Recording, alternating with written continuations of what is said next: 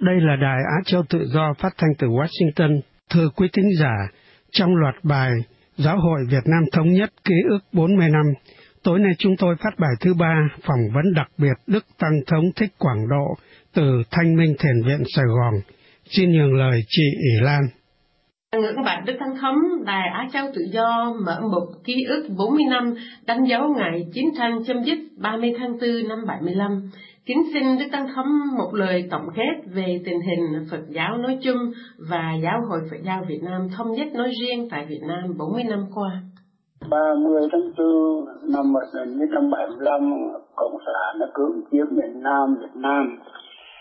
Toàn dân Việt Nam bị nô lệ hóa bởi một chính sách phi nhân tàn bạo, hận thù và bất bao dung tôn giáo giáo hội Phật giáo Việt Nam thống nhất, chúng tôi bị trước đoạn pháp lý hai nghìn năm đã các vị lãnh đạo giáo hội, bị đàn áp khốc thiệt 15 tăng ni chùa dược thư đã bị thiêu, đã tự thiêu.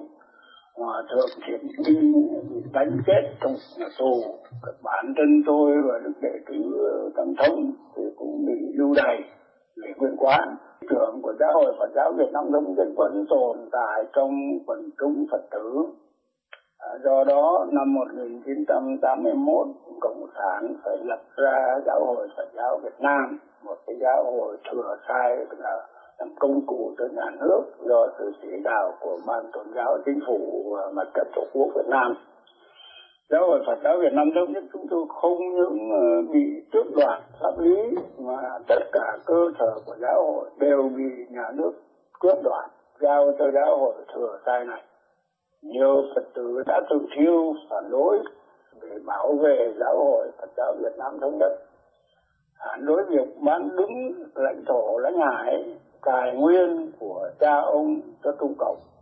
Như Phật tử Hải Minh, Hồ Tấn Anh viên giáp phạm gia bình, đồng xuân lưu thị tuyết mai vân vân. Nhưng nhà nước đã thất bại. Giáo hội phật giáo việt nam thống nhất chúng tôi vẫn uy dũng tồn tại trước sự đàn áp khốc liệt này. Phật tử khắp nơi bị công an mời làm việc, buộc cam kết từ bỏ giáo hội.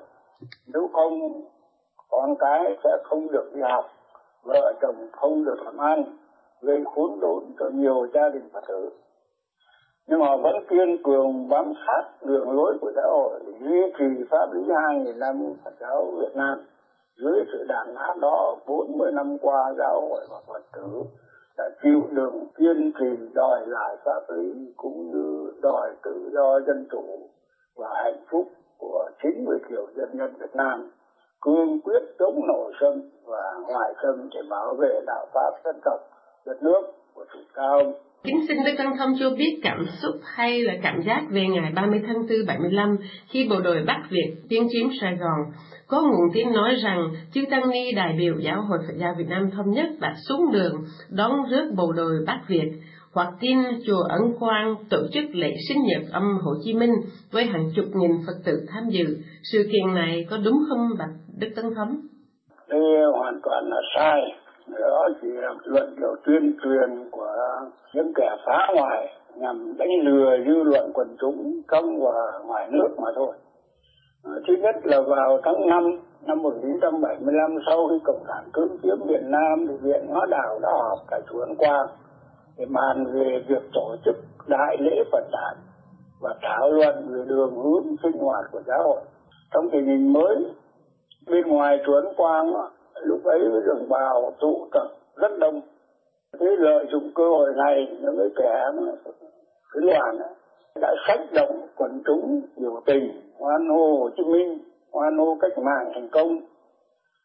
Nên nhớ rằng bản thân Việt Hóa Đạo không hề có một thông tư, thông cáo nào kêu gọi xuống đường biểu tình. Đồng thời tất cả thành viên lãnh đạo Viện Hóa Đạo không một ai tham dự cuộc biểu tình này cả như vậy làm gì có cái việc viện hóa đạo, tổ chức xuống đường để ờ, hoan hô như là họ đã tuyên truyền. Thứ hai việc giáo hội và giáo Việt Nam thống nhất đã tổ chức lễ sinh nhật của ông Hồ Chí Minh, cũng là một sự xuyên tạc trắng trợn, cũng là sự bịa đặt thôi, chứ hoàn toàn không có việc đó. Họ làm như thế là để nhằm giảm giảm cái uy tín của giáo hội trước hết là giáo hội Phật giáo Việt Nam thống nhất chỉ tổ chức đại lễ Phật đản hàng năm, chứ không có tổ chức bất cứ một cái lễ sinh nhật của bất cứ một nhân vật nào, kể cả các vị tăng thống nữa. Thứ nữa là quân viên, chùa Dân Quang không chứa nổi đến 500 người. Vậy thì làm sao có cả hàng chục nghìn người tham dự được? Bây giờ chùa Quang vẫn còn đó cái quân viên chùa Quang vẫn thế rồi bởi vì nó không còn đất mở rộng nữa, để hoàn toàn sự bịa đặt thôi để nó là không có hề làm cử chỉ gì tán tháng nào hay là bày tỏ ý kiến của mình trong cái dịp lễ này cả. Từ trước này vẫn thế. Chỉ được như vậy làm sao mà nó giáo hội chúng ta tổ chức. Ai tham dự, đây là hoàn toàn một sự đặt biệt địa đặt xuyên tạc mà thôi. Chụp mũ giáo rồi Phật giáo Việt Nam thống nhất, bác bỏ tất cả cái lập luận này. Khi đó tôi là tổng thư ký về nó đạo tôi xác nhận một lần nữa là không bao giờ giáo hội từ trước nay không bao giờ giáo hội và giáo Việt Nam thống nhất tổ chức bất cứ một cái lễ nhỏ nào lớn hay nhỏ vào cái dịp mà kỷ niệm cái ngày sinh nhật của ông Hồ Chí Minh cả đây là có thể đây là một lần cuối cùng nữa tôi xin xác nhận như thế để cho dư luận trong và ngoài nước biết. Dẫn bạc Đức Thăng Thống, 40 năm trước, lập trường của giáo hội Phật giáo Việt Nam thống nhất là như vậy, nhưng 40 năm sau thì lập trường của giáo hội như thế nào? Phật tử cũng như dư luận, trong và ngoài nước đều biết rõ chuyện này. Lập trường của giáo hội từ trước đến giờ không bao giờ thay đổi. Trước sau thì sao vậy? Thì nhất định không bao giờ thay đổi. Thì trừ khi mà đất nước có một biến chuyển thì rất lớn thay đổi về hoàn cảnh đó giáo hội cũng phải thay đổi nhưng mà bây giờ đất nước chưa có một cái gì chuyển biến khác lớn cả thì giáo hội vẫn giữ cái lập trường của mình giáo hội sống chung với dân tộc đây từ ngàn xưa chứ còn bây giờ, thì dân tộc thế nào thì giáo hội phải, cũng phải chịu thế dân tộc sướng thì giáo hội sướng mà dân tộc khổ giáo hội phải chịu khổ chung với dân tộc. Thì nghĩa là nói nôm na, khi nào dân tộc Việt Nam hiện giờ mà có được cái nền dân chủ tự do, các quốc gia tiến bộ trên thế giới thì giáo hội cũng sẽ phải hoạt động theo đúng. Nhưng mà hiện giờ từ bao nhiêu chục năm nay kể từ 75 giờ, dân tộc Việt Nam vẫn chưa có một cái nền dân chủ thực sự mà người ta mong muốn. Toàn dân vẫn còn phải sống dưới chế độ thực sự là độc tài, toàn trị thì như vậy xã hội không thể tách rời cuộc sống của nhân dân mà chừng nào mà dân tộc được dân chủ tự do thì xã hội sẽ có dân chủ cho. Còn chưa có thì xã hội vẫn phải vận động. Làm thế nào có được nền dân chủ tự do như là các nước tự do tiến bộ trên thế giới. Từ nào cái đó chưa đạt được thì giáo hội lập trường giáo hội từ sau 75 năm trước sau như một không thay đổi. Xin cảm ơn đức tăng thâm thích quảng đồ Ị Lan, phóng viên Đài Á Châu Tự Do tại Paris.